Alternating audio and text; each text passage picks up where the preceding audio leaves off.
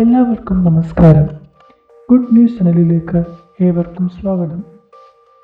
Covid കാലത്ത് നമ്മുടെ ആരോഗ്യത്തെ സംബന്ധിച്ചിടത്തോളം ഏറ്റവും പ്രധാനപ്പെട്ടതാണ് പോഷകസമ്പൂർണമായ ആഹാരം.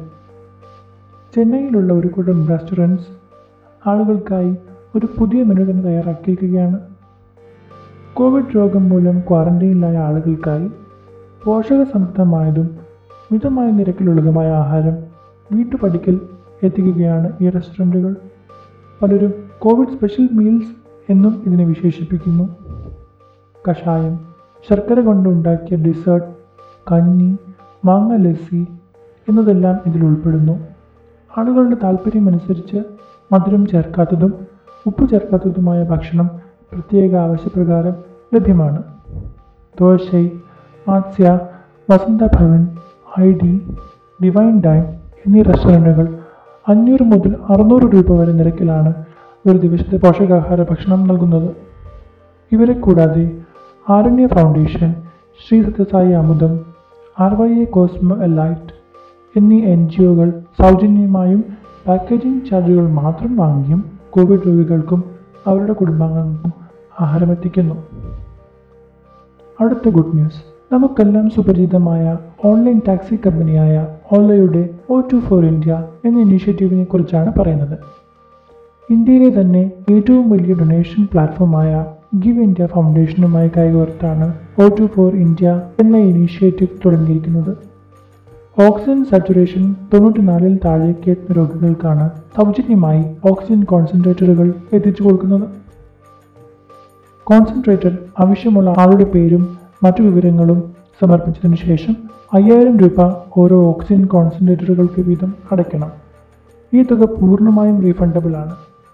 കോവിഡ് രോഗം മൂലം വീട്ടിൽ കഴിയുന്ന രോഗികളെ ഉദ്ദേശിച്ചാണ് ഓല ഈ പദ്ധതി നടപ്പിലാക്കുന്നത്.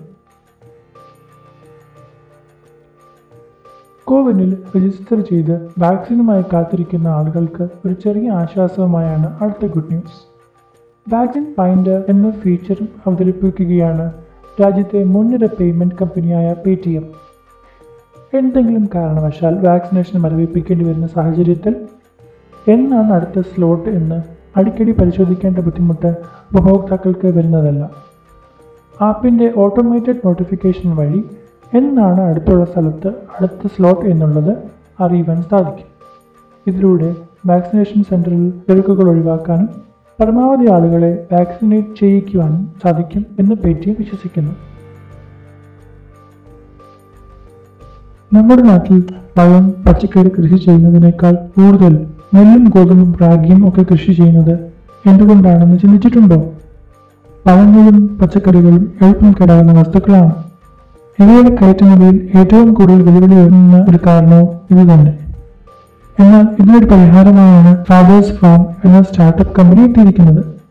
കാർബൺ ഡയോക്സൈഡ് പാസ്ചറൈസേഷൻ എന്ന സാങ്കേതിക വിദ്യ ഉപയോഗിച്ച് പാക്ക് ചെയ്ത ഭക്ഷണ പദാർത്ഥങ്ങളുടെ കാലാവധി തൊണ്ണൂറ് ദിവസം വരെ ദീർഘിപ്പിക്കുവാൻ കഴിയും എന്നാണ് കമ്പനി അവകാശപ്പെടുന്നത്.